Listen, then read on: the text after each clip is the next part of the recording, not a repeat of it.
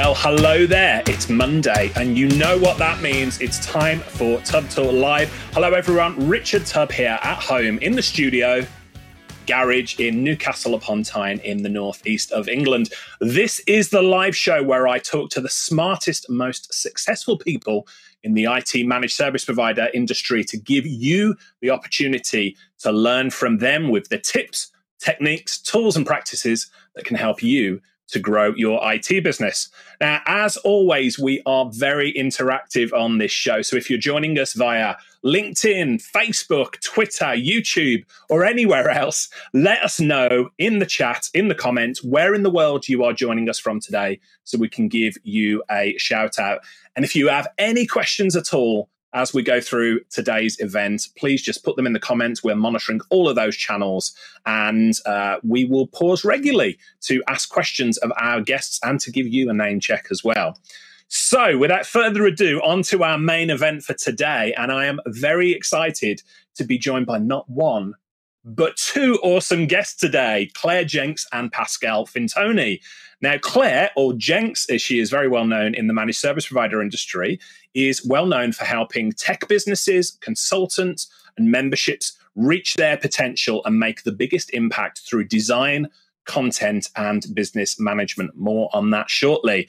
Pascal Fintoni is a digital marketeer, a video marketing expert, speaker, trainer, and webinar host who helps businesses build their online reputation. I'm thrilled to have them join today. Jenks, Pascal, welcome to Tub Talk Live. Much, Rod, uh, Richard, for having us. And can I say, after listening to Tub Talk for many, many years, it's a pleasure to be finally on the other side of the lens. Um, I, so I should say, for the benefit of everyone, and Jenks will come to you next. Pascal, you almost called me Roger there, didn't you? And there's a reason why that is because you host a wildly successful show, Two Geeks and a Marketing podcast, as well with uh, Roger Edwards. We do, and we mentioned you uh, often in that show. You know, making reference to your own content efforts. Claire is also included in terms of her systems, as well as an amazing ability to capture your brand and deliver, you know, great results for their clients. Well, I'm so thrilled you're here today. And Jenks, where are you joining us from today? I'm in the beautiful, sunny, cold, freezing cold uh, Northumberland. Yeah, just a little bit round the corner from you. So yeah, it's uh, we've survived the storm, so yeah, it's a nice place to be. Not not had any beach walks today though, unfortunately. and we should say for the benefit of the audience, like we're all friends here. All three of us work together in uh, Team Tub as well as you running your own businesses. Jenks, people, some people who don't know us very well might be joining today and say, that's a bit impersonal, Richard barking out um, uh, Claire's surname at her. Do you want to explain why uh, most of the industry calls you Jenks? Because that's not even your name anymore, is it? I was going to say it's not not even my name anymore, but yeah, he's not be he's not being rude. No, uh, I've been known as Jenks for a little while, usually within family though. Um, so at home, when my mum shouts Jenks, both my me, my dad, and my brother all come running. Uh, but yeah, since meeting you, Richard, you've now spread that further, further afield. everyone calls me Jenks. Um, so yeah, it's uh, well partly because your wife's Claire, so it gets very confusing. There's too many Claires in your life, and um, yeah, I'm actually I'm actually Claire Harding, but Jenks is my uh, maiden name, and it's it's a little bit more fun. So yeah, you're not being rude. I'm, I'm not being rude. Well, I will be rude as the show goes on. I would be rude as the show goes on, no doubt, but I'm not being rude by saying that anyway. So let's let's jump straight in then. I can see we've got lots of people joining us on the live. Pascal, if I turn to you first of all, when I talk about content marketing, what would you say that should mean to manage service providers, to IT solution providers? How is it relevant to them? So I think you know we can really play the game of splitting the two words, content and marketing, because in a way, what you've done is qualify the manner in which you want to promote yourself, be discovered, be you know uh, respected, and of course, in the end, secure the um, you know the customer of your ideal client. You know, you could say email marketing is a close cousin of that. What I like about content marketing, and the reason why I'm so pleased you chose this subject, is that I think to me, it's the one discipline within the big umbrella of marketing and sales that is truly almost a secret weapon of small teams and small organization, particularly in the industry which is knowledge knowledge based, as is yours and that of our viewers and listeners today. And what we try and do, and I do say try because it's a journey of discovery for everyone that is starting content marketing, even you know well established practitioners, is find a way to really showcase not just our competence when it comes to our chosen service and, and, products, but also our approach to customer service, our communication skills, and of course, our common sense, which are actually qualities that your customers are going to value perhaps a lot more than whether or not you're competent and even though uh, whether or not you're very good on the keyboard and with the different gadgets that be, become part of the content marketing family. Yeah. Now, for anybody with an eagle ear, they will be able to hear Pascal whilst you're based in the Northeast. That's not quite a Geordie accent that you're rocking there.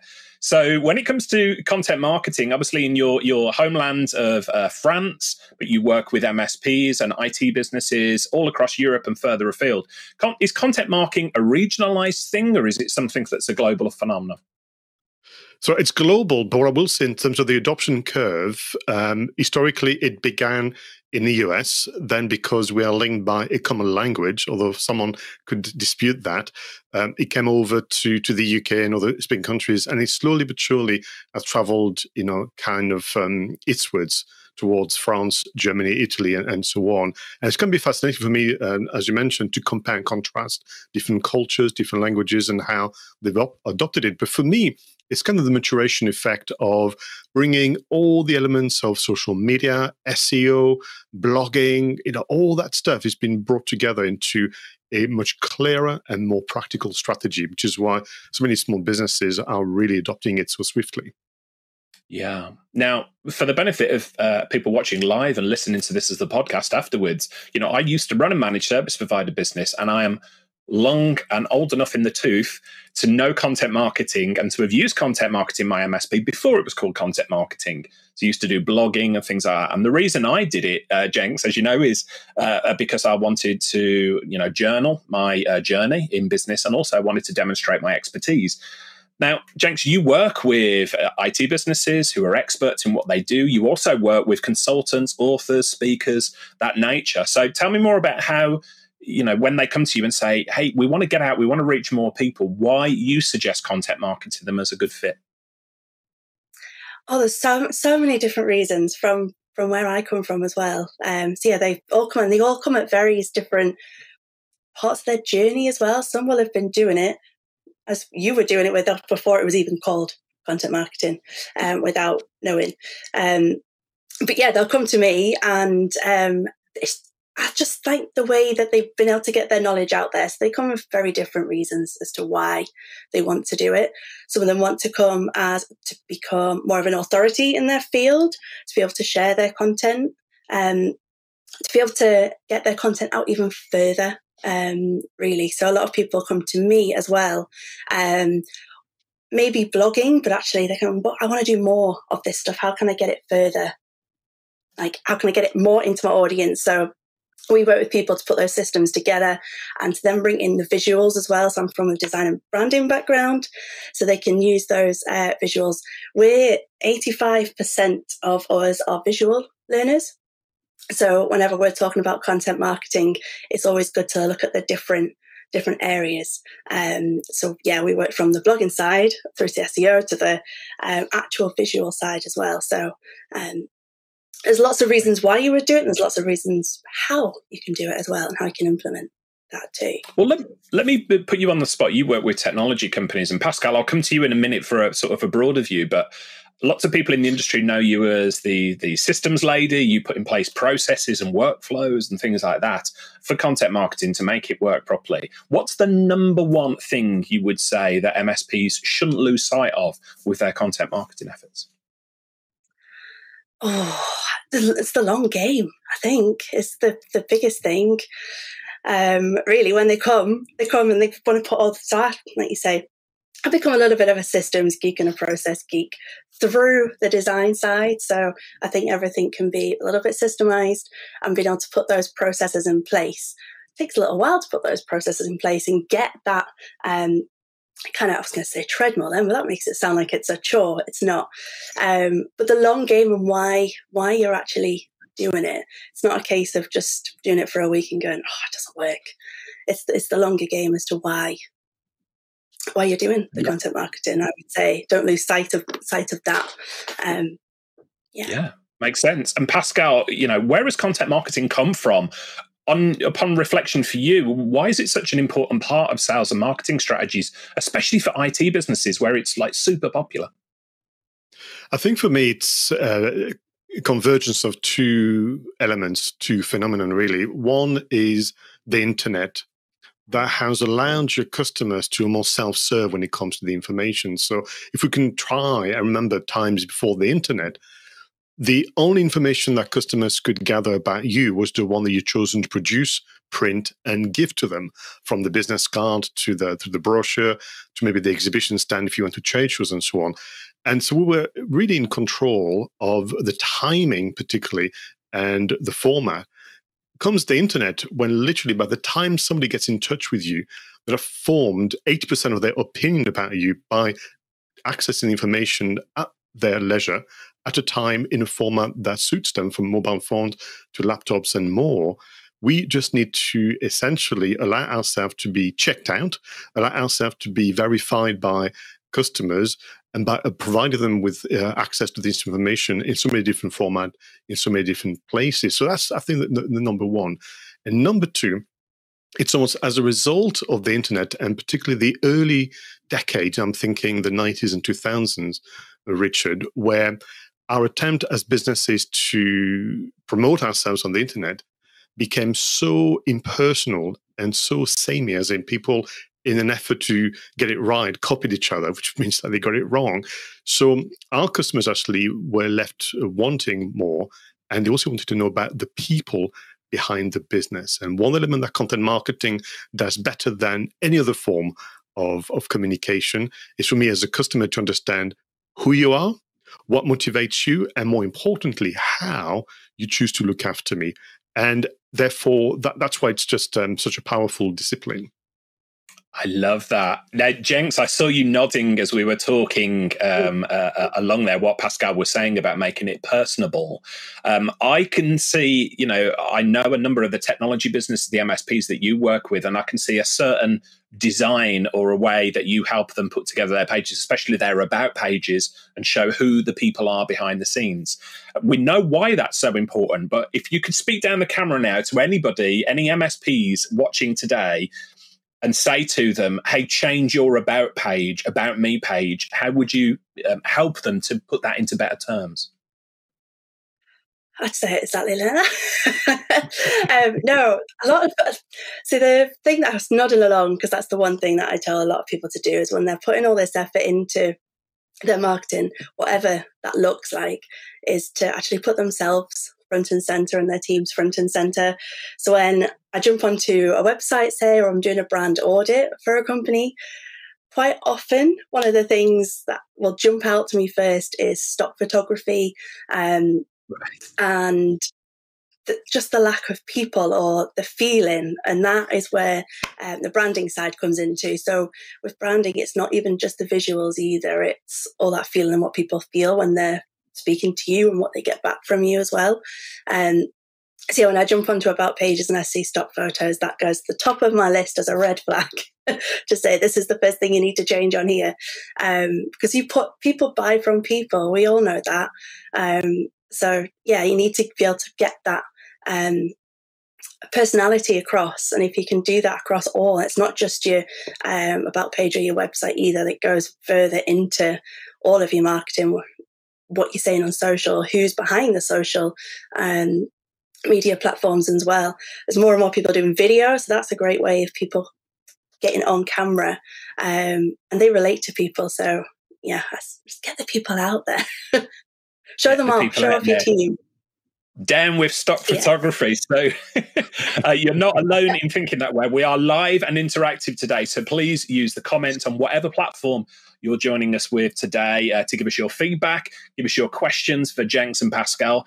These two people are my go to for content marketing advice. So please feel free to ask them any questions about content marketing, managed services, business growth, or anything else. I'll make sure to pause often and ask your questions. Shout out for uh, Paul Ince from Like Mind Marketing who's watching. Um, uh, we were Jenks last year was we, sorry earlier. No, where are we? We're in 2022. No, last year we were at uh, Marketed Live in Nottingham that Paul runs. Fantastic business to be around like-minded people. So, uh, hi Paul, good to have you uh, join us today. Um, Pascal, let me turn to you and ask a question. And specifically, you know, I've been a raving fan of your work for for a long time now. And I'd encourage anybody uh, who's uh, com- not come across your work before, go and seek out Pascal's work, and we'll give you all the details later on and include them in the show notes as well for this. But in previous conversations, you've used the term content marketing campaign and content series versus content specials. Another one you've used is repurposing up. So there's three phrases that you use there. Can you give us a quick overview of what those three phrases mean to you? Oh, absolutely. Uh, can I just say that I'm immensely flattered that uh, not just you listen to me, that you remember our conversations as well. you know, lovely.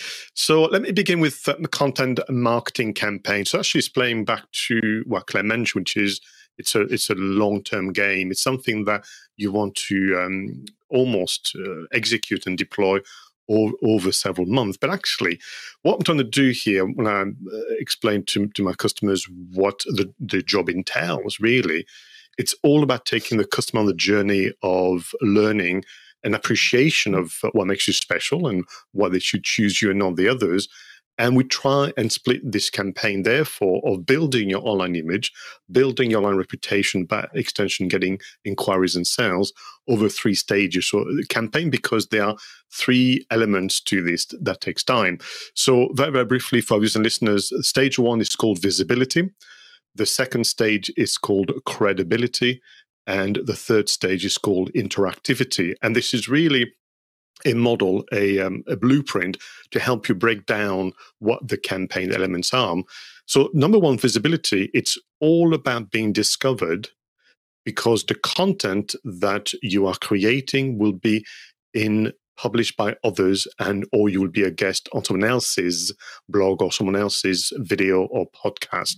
And that's really quite important you know that visibility element needs to have you work in collaboration with others who currently have the attention and trust i would argue of your uh, audience chosen audience and you find a way to become visible via their own marketing effort the reason why I need to clarify that is because majority of the time when I work with clients and, and I start, you know, discussing what they do, what I hear, Richard, is that they've been really, you know, busy creating information, but publishing it on their website, publishing it on their social networks, publishing it on whatever uh, other channels they control, hoping for things to happen the thing is, we are now in 2022. We're no longer in 2000s or 2010s, where this may have been, I suppose, you know, a, valuable, valuable uh, strategy to be discovered at the time where people are, you know, in so much demand in terms of content consumption,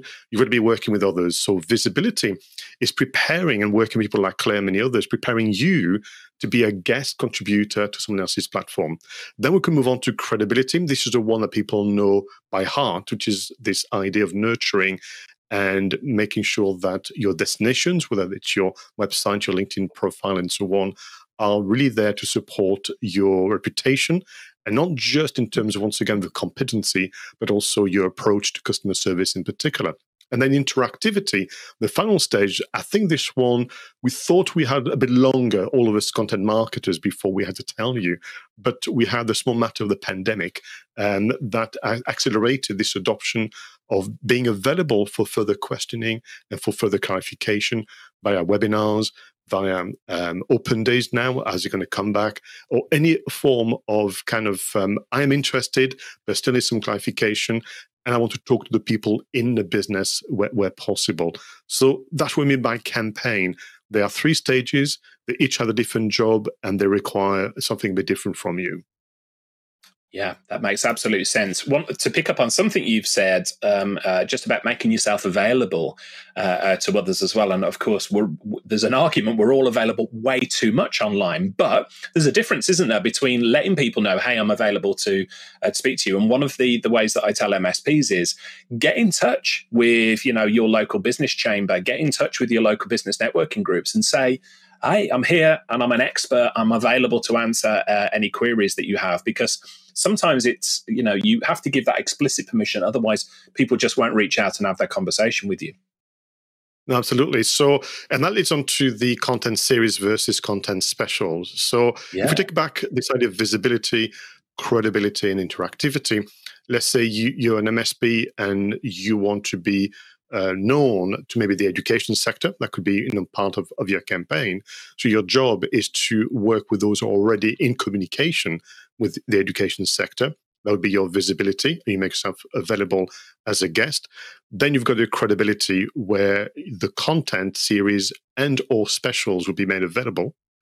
And then after that, you're going to say to people, if you've enjoyed this content, if you've enjoyed the series or special, I will expand on this soon here's the date and here's the venue, whether it's in person or or, or virtual, and that would be your, your interactivity. But the threat through is you're tackling the same issue or challenge. So let's say it's um, edu- education sector and it's cybersecurity. And for the foreseeable future, you're going to be seen and heard being helpful about that very topic through series and special. So series would suggest that maybe you're going to write about cybersecurity, but you're going to go deep and you're going to be exploring the challenge of let's say running an education establishment and cybersecurity, and you're going to do not just a one-off, which is what people tend to do to try and gain the SEO and all that all that stuff. You're going to be seen and heard being helpful as part of your approach to customer service by doing uh, one of six articles. And mm. um, by the end, you'll be able to um, have seen, have explored everything. So that could be one way to go about it. Or as a special, you could create a free guide where people can which people can download which would be the ultimate checklist about where are we right now when it comes to cybersecurity what are the gaps and what could i do about it with a view of course of those um, you know kind of website visitors thinking of you first as you know as as the consultant either way there's still the invitation for the, the webinar to kind of uh, wrap it up. And then the third, I think you said the third one was repurposing up. Yeah, I was going to give a, an example of that, Pascal, if I can, course, because yeah, this yeah. is an idea. And, you know, for the benefit of people uh, watching this live or listening to the replay on the podcast, when I say these are my go to people, they genuinely are. I listen to what these two say. They are world class experts at what they do. And one of the, you know, I put our business puts out an awful lot of content, but one of the big ideas that I picked up from uh, both of you is the idea of content upgrades or repurposing, as I've heard some people uh, talk about it. So this show is going out live. Uh, it will be repurposed into a blog post. It will be syndicated across different sites, and then it will also be repurposed as a podcast. So um, audio listeners can can get this uh, through the podcast every uh, Sunday evening as well. But tell us more about how MSPs can repurpose and upgrade content. So the, the repurposing up or the upgrade is really born out of this need to be kind to yourself as an MSP owner and a content marketer, but also actually to give reasons for people to also share and praise you. So let's say we've done a, um, a series around cybersecurity for uh, education, and I, I do want to uh, you know hint to the fight of special you know specializing in a particular audience and a particular challenge each time. So you've got those six articles. You may even have gone ahead with a guide. You may even gone ahead with webinars and so on. So if you step back, all those content pieces are really quite something individually. But if you were to repurpose up and create a book with everything that comes with it, and this book to be made available either f- free of charge or through Amazon and so on, that's going to play a big part in building your reputation.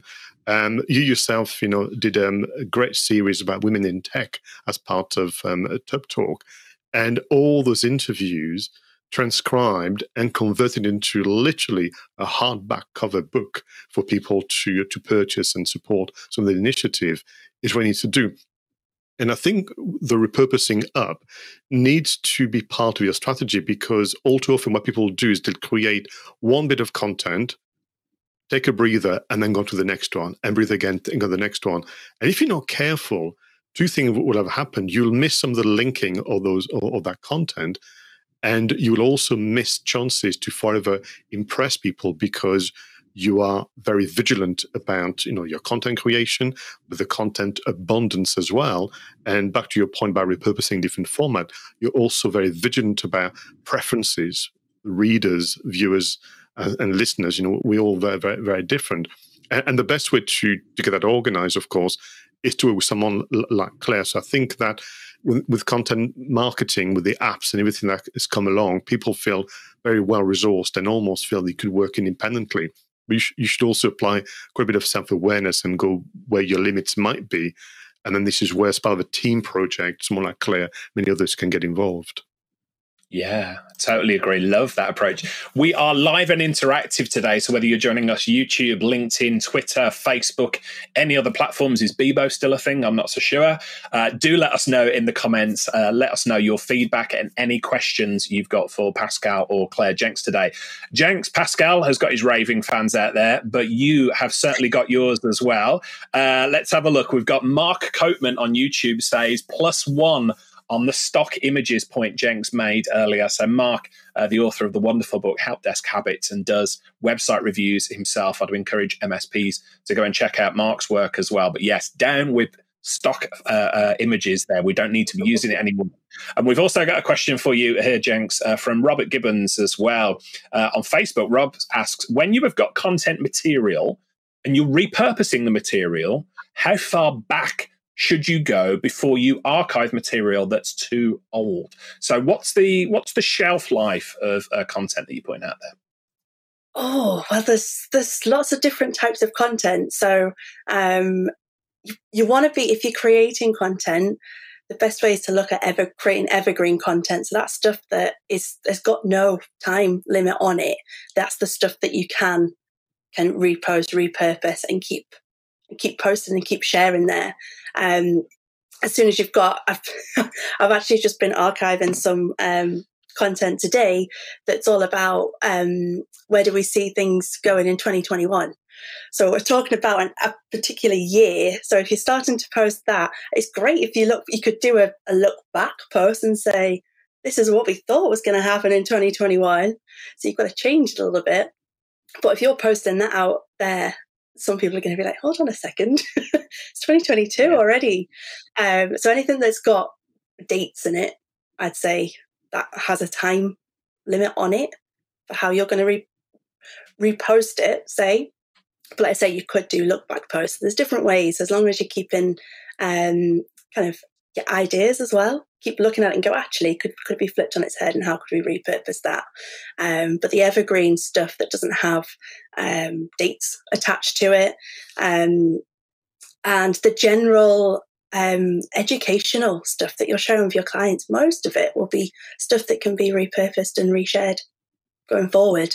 Um, obviously, if it's a, a, new piece of news and it's two months, um, that, that's when you'll stop that. But um, yeah, Pascal can come up with all sorts of ideas for ways of flipping content on its head as well. I'm sure.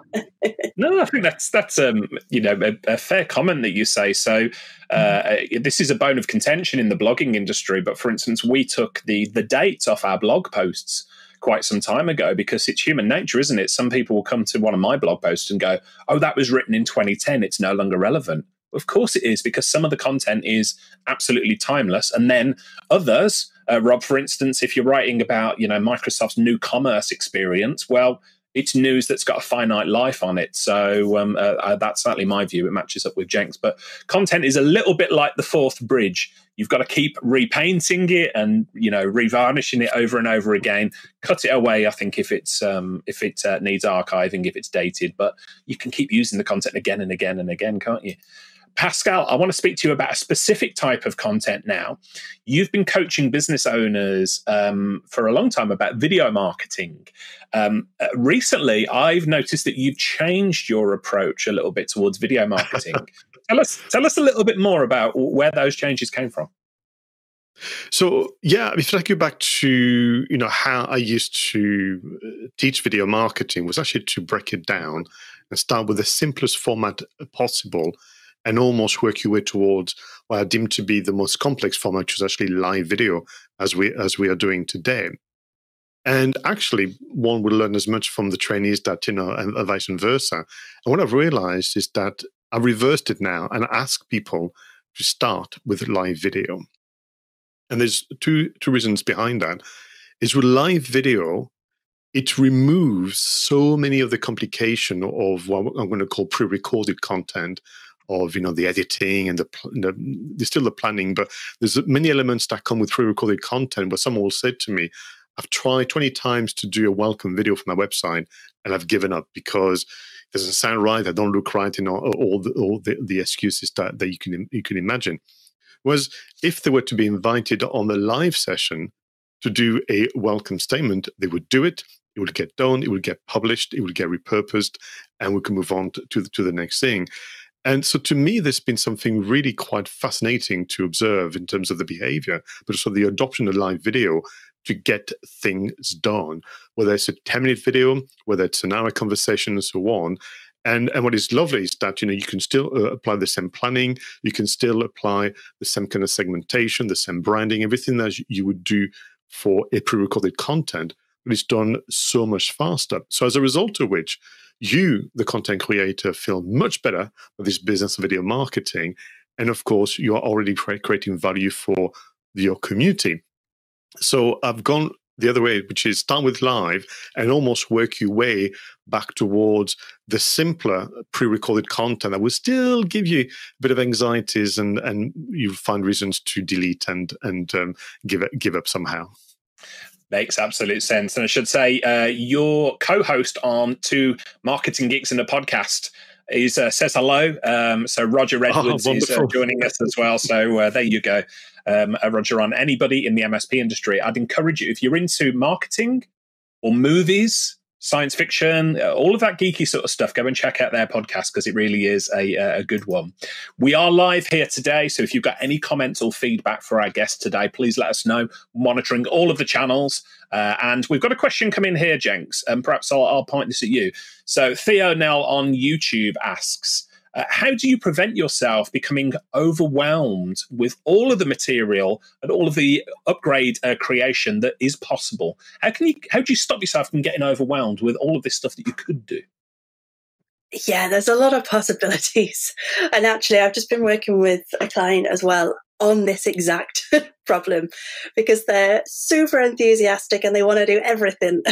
and there is so much they can do. And we said, let's step back for a second. Let's look at what we want to do and what's possible with your day to day activities because they've worked out that they've, they've, also got a business to run and have a life and breathe and eat and then they've got the marketing to do as well so we've said let's so we brainstormed everything that was possible and then we said, hold on, let's look at what's going to be most impactful and what's going to actually be possible. So that once you start, you're not going to start getting overwhelmed. If you start getting um, more time, for example, or you start bringing on a team to help you with that stuff, you can start to do more.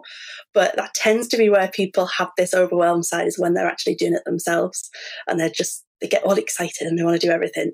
So we've now put a little bit of a process in place. So turn into a bit of a process geek, but so we put a little process in place and saying when we create this one type of content, this is what we're going to do, and that's it.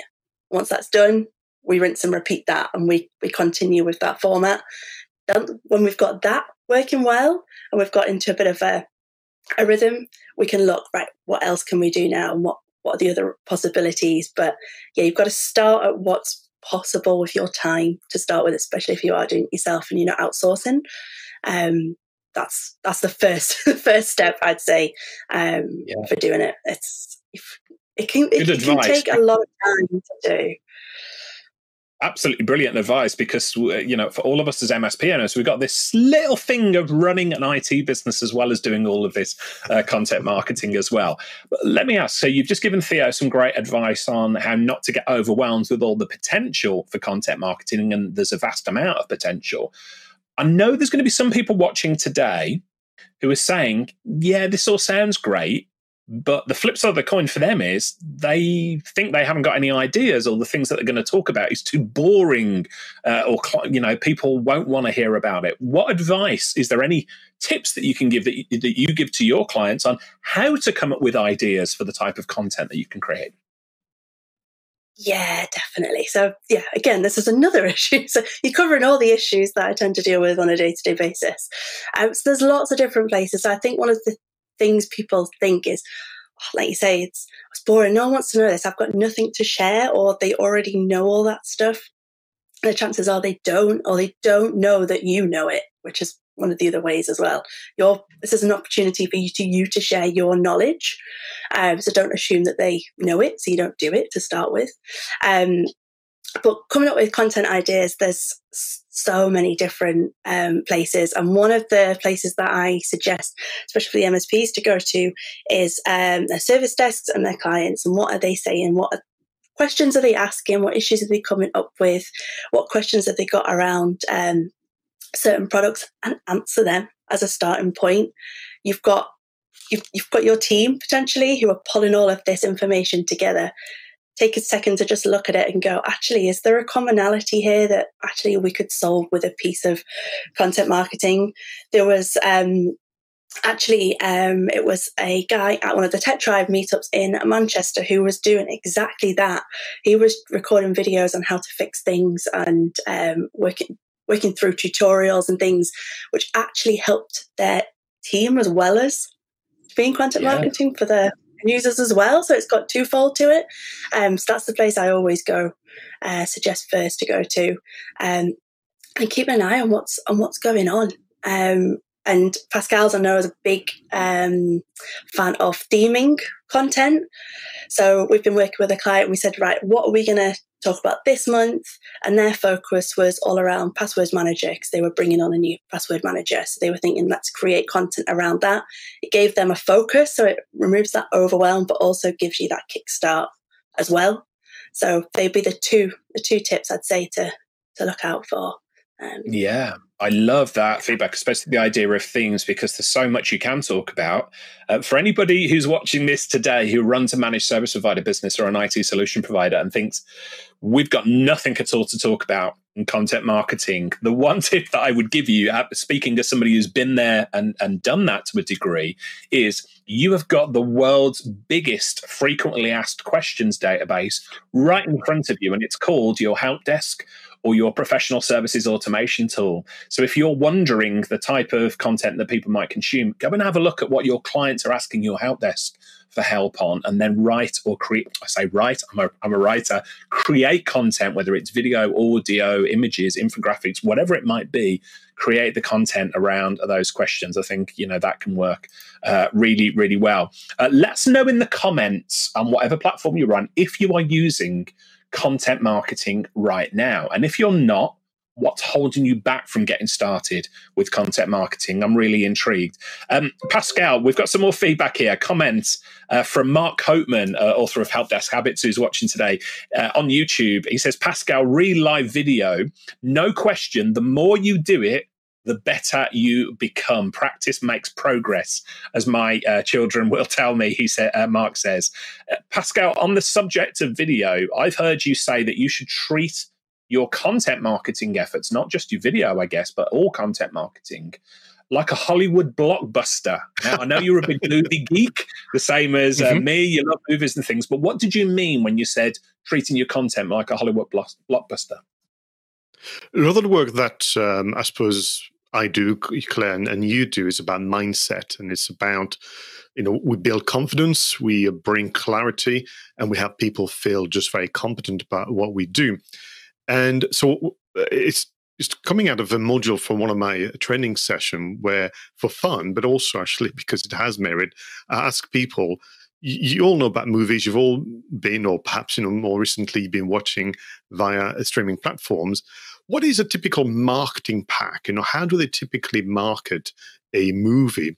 Because when people make a film, which is um, you know very very difficult, they don't worry whether or not people are going to like it until it's been published. And I think for many of our viewers and listeners today, many of my customers, before they even start to write a single word uh, on that blog, before they even start to storyboard, you know, the single frame on the video, they already worry that it won't be good enough or that people will not like it as much. And I said, you've got to put that to one side and assume that it's going to go well because actually the likelihood is it will. And in addition to preparing the content, you need to prepare the promo pack. And typically, all of you can can you know play the game. We're going to have a teaser poster. That would be a graphic for social media. There will be a short trailer. If this is a six part series, you know, just get me excited about it. Or if it's a special and so on, there's going to be some feedback from, you know, those who've had the chance to maybe have a preview, the, your, your VIP customers. There's going to be obviously behind the scenes. There's going to be, you know, director's commentaries. There's going to be all things that, you know, you can think for yourself because you'll be on the receiving end of the marketing campaign, some of the social media posts from um, you know movies are so inspiring from a style and format point of view. So in addition to planning the content creation, you've got to also plan the content promotion. And here's the thing: when you put together your marketing pack for the future content, you feel amazing. You believe in yourself. You believe it's going to work, and so will your audience. It's so true. I saw. I'm a mark for my own stuff here. I saw our trailer go out about today's session, and I got super excited about it. I was like, "This is brilliant!" I get to to speak to these guys later on, but I, I love the idea of that. And let me put you on the spot, Pascal. Nothing at all to do with IT. Favorite movie of all time? What would you go with? Oh, you should know the answer. Jaws. Love that movie. Let's get back onto content marketing before we get too carried away with the uh, the movie film. Jenks, I've got a question come in here. I, I think it's a really good one. Dennis Wilson on YouTube asks, "What are the few types of content that seem to be working the best in the MSP industry right now? So, what what's working best for MSPs in terms of content?" Oh, I'm going to give a politician answer. um, whatever content you can be consistent with is the one I would put out there. So it's a bit of a politician's answer there. Um, so it might not be what you wanted to hear, but yeah, whatever you can be consistent with. So people, I'm seeing clients do all sorts of different things. Um, but the ones that work are the ones that they're consistent with. There's a few that prefer writing, so they go to write blogs. There's other ones that would have got comfortable in camera, so they're happy to go onto camera. Um, so that's the format, I suppose. It's whatever feels comfortable to you to at least get started, and you can be consistent with. Um, yeah. That's what brings the the the value at the end of it. Um, and in terms of types, the in terms of the actual content, all the educational stuff that brings value to the person that you're writing or speaking to, um, depending on who you are speaking to and what their um, pain points are and what they need to know from you. So so yeah, it's a. I, I love, I love that answer. It's not a politician's answer at all, James. You know, 20 years ago, I started off writing because I, you know, uh, in fact, uh, uh, all the way through this conversation, I've been saying, "Oh, you should write this and write that." It's a slip of the tongue, of course. Any type of content that you put out, whatever works best for you. But the likes, we've got Pete Matheson who um, uh, does uh, uh, incredible videos. Tom Lawrence with his video channel as well. I know other MSPs have put out podcasts um, so yeah, there's a, a, variety of different ways, and I could couldn't agree more with what uh, Jenks has said there, Dennis. It's no use if you're a, a writer and not a video guy. You know, concentrate on the writing because you'll carve out your niche there and get known for that, rather than trying to force yourself.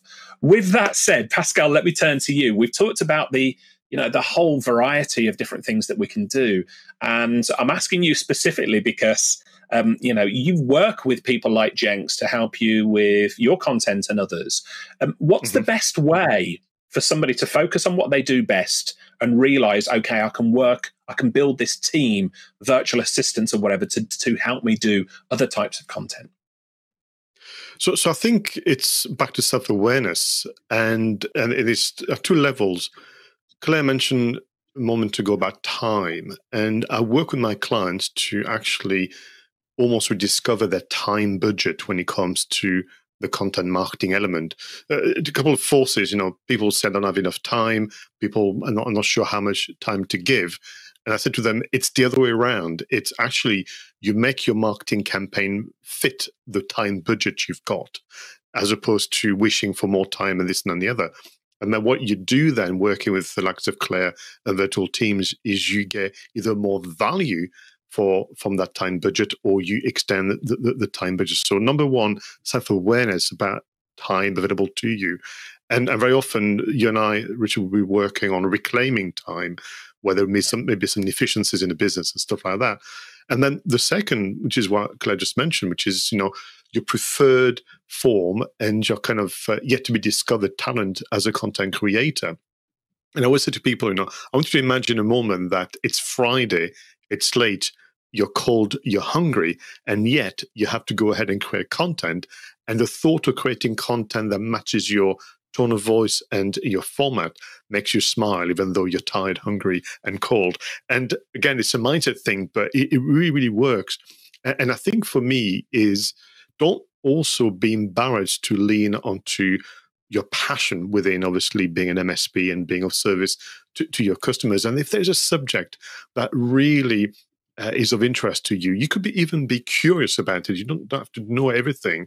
You could be seen to be the ultimate investigator and explore that over the course of, of a series, or there's something that people ask you all the time. You take great pleasure in explaining it, but it's almost what a shame if only others had heard me explaining that, or if only others had the chance to study what I've just said. Let me record a video or let me craft a, a, a book. So once again, it's also where's the spark coming from? And for me, there's no secret, and I do believe that's been the case for centuries. The spark of the content tidy comes from the last conversation you've had where you felt good and the other person felt good too. Love that answer. Pascal, we've got a follow up question here from uh, Jeff Bolden from Boldtech on uh, Boldtech Solutions on LinkedIn. He says, Pascal, I always feel as though there are 20 videos out there that talk about the issue better than I might. now, this is a common one, isn't it? So MSPs looking and saying, oh, yeah, but other people have already talked about that or they've done it better than me. What answer would you give to Jeff on uh, why he should produce the content? Can I just give two answers in one? Yeah. I can have two for one. So the first one is what matters, Jeff, is that you are not giving the answer. It doesn't matter that the others are. What matters to your existing customers, who are going to be your biggest champions by sharing it on, but also your future customers, what matters is that you are not given the answer.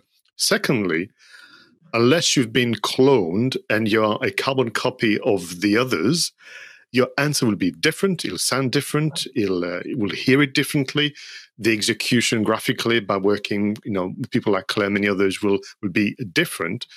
And therefore, you can just be again confident and treat it like a Hollywood blockbuster. It's already already an Oscar-winning production that you're, it's on its way. And I mean this, you know, in jest, but it's true. It's already something that people are going to enjoy consuming, whether they're going to read, write, uh, or, or, listen. And the, the, the last thing I would say is be comfortable with the feelings because we all have those feelings, even those who seemingly will produce something that you're going to deem to be better than yours.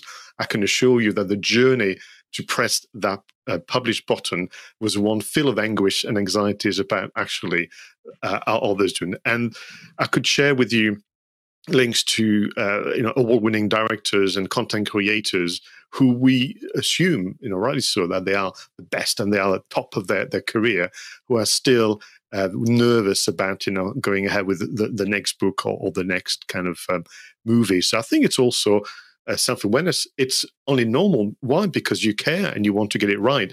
But here's the thing: if you have the, the right audience in mind, if he comes with good intention, just to be seen and heard being helpful, it will work. Absolutely. We are live. We are coming near the end of our time together. So if you've got a burning question for Pascal Fintoni or Claire Jenks, put it in the comments now and we'll make sure uh, to answer them. We have got Jenks and Pascal, the great and the good in the MSP industry have come out to watch and hear, listen to what you're saying today. So, Jim Stackhouse on LinkedIn says, uh, when it comes to um, uh, deciding on what type of content to create, Jim comes up with a very good idea. He's like, ask your non technical friends what they find interesting, which I think is a really good uh, piece of advice there. And Jim knows a thing or two about marketing, so I definitely listen there. And talking of legends of the marketing industry, uh, Andrew Moon of Orange Nomad on YouTube that does just incredible work with uh, for, to help MSPs with their LinkedIn uh, presence. Um, Andrew uh, uh, says it's the same with exercising. What exercise works best to lose weight, whichever the, whichever is the one you'll actually do. So that was in answer to Dennis's question earlier on good. about what type of content. Yeah, sorry, Pascal. Go ahead. You agree with Andrew there?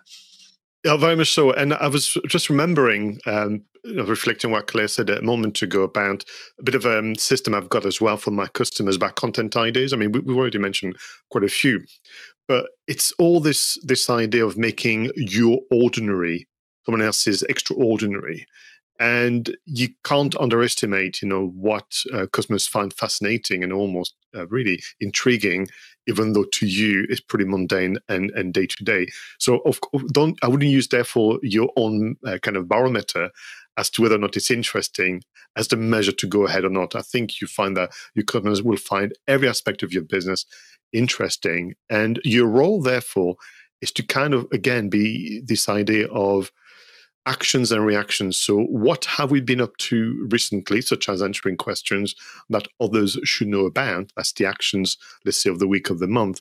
A reaction is what news or updates have we heard to which we may have reacted, even though it's maybe it was like an inner monologue.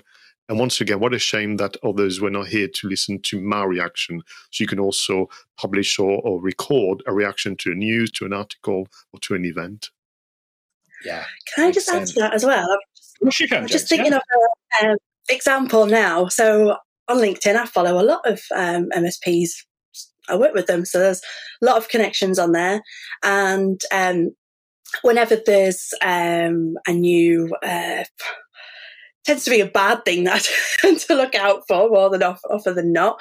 Um, so something's been hacked or there's a patch that's needed. There was one for Adobe recently.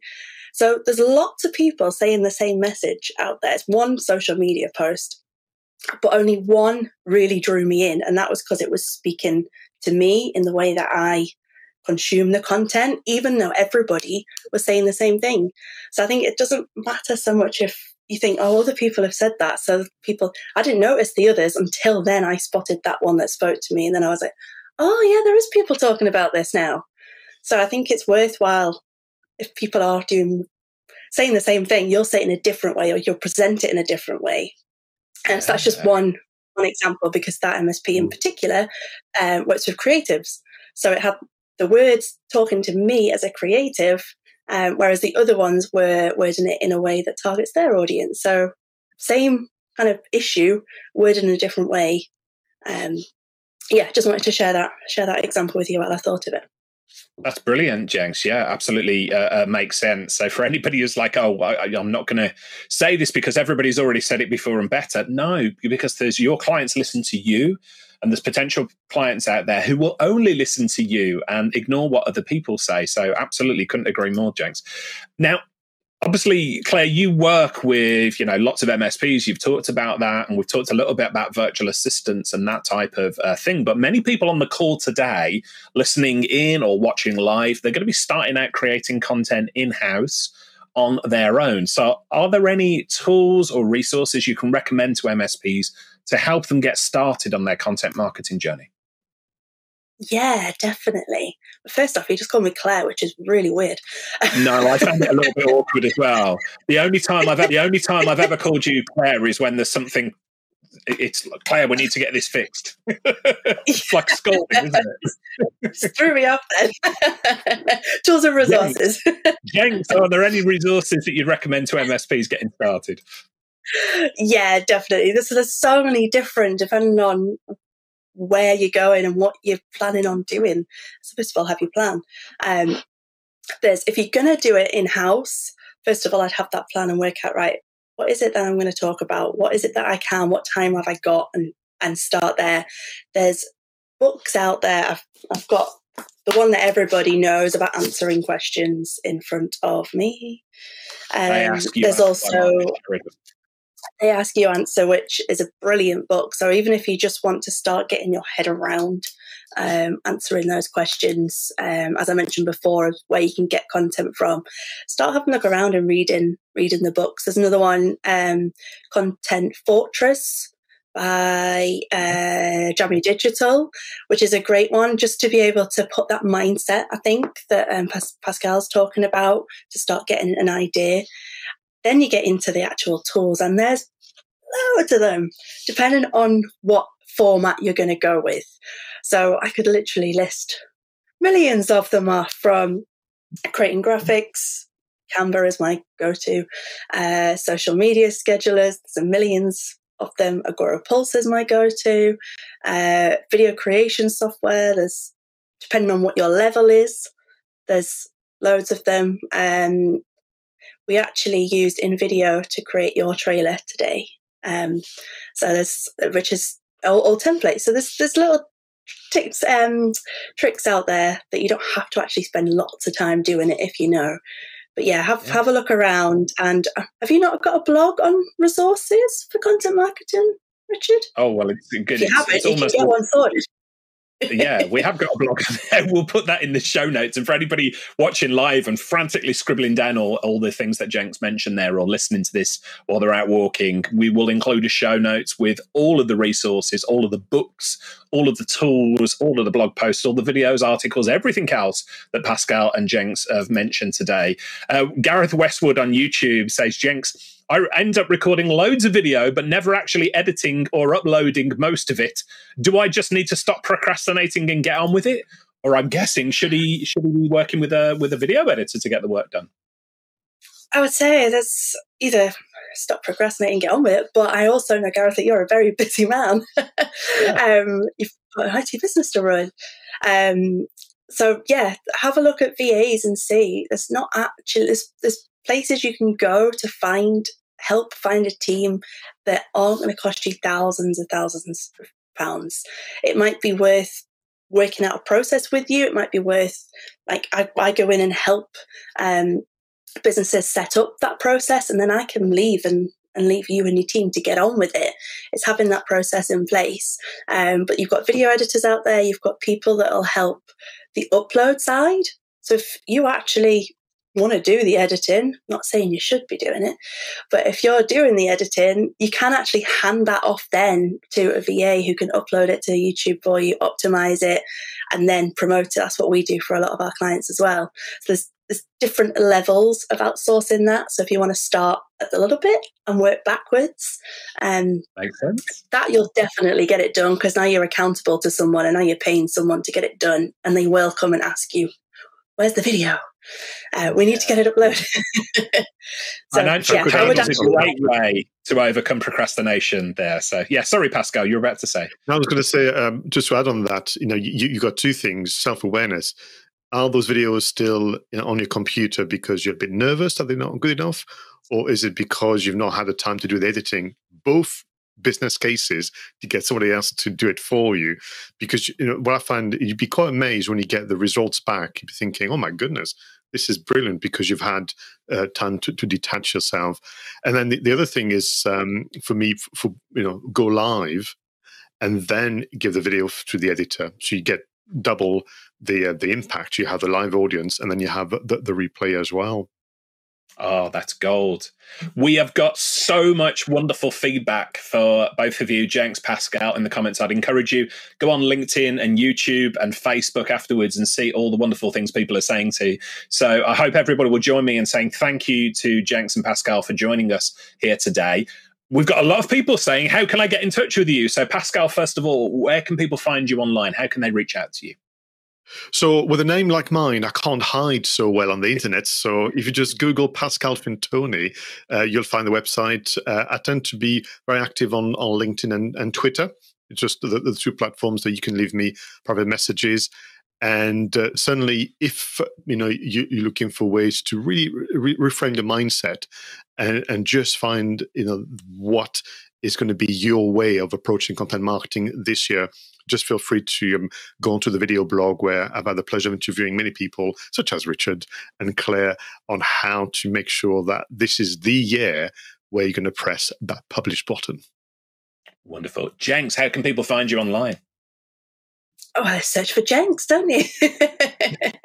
yeah, I am Claire Jenks online. Um, yep, so Claire Jenks, you'll find my website, and I am C Jenks Design on uh, Instagram if you want to look at the pretty pictures of the beach, um, or LinkedIn for day to day business stuff.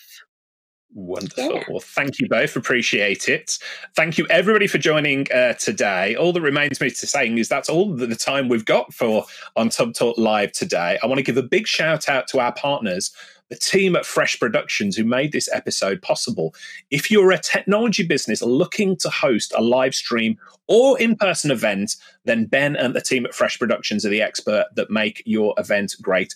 I can tell you for a fact, I rock up to this event. I talk to the camera and Richard, who's behind the scenes, the other Richard, and Ben and everybody just make all of this work. And that's a great example of content marketing, doing what you're good at and asking other people to do what they're good at as well.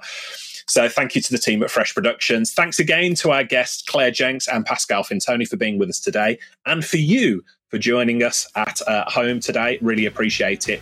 We will look forward to seeing you on the next episode of Tubb Talk, the podcast for IT consultants. Goodbye for now. Hey folks, Richard here. Thanks for listening today. I know you've got a ton of options for who you listen to nowadays, so I really appreciate your support. Do you have any feedback on this episode? Ideas for future guests? Tweet me at Tubblog using the hashtag TubbTalk. I respond to every tweet and really appreciate your feedback.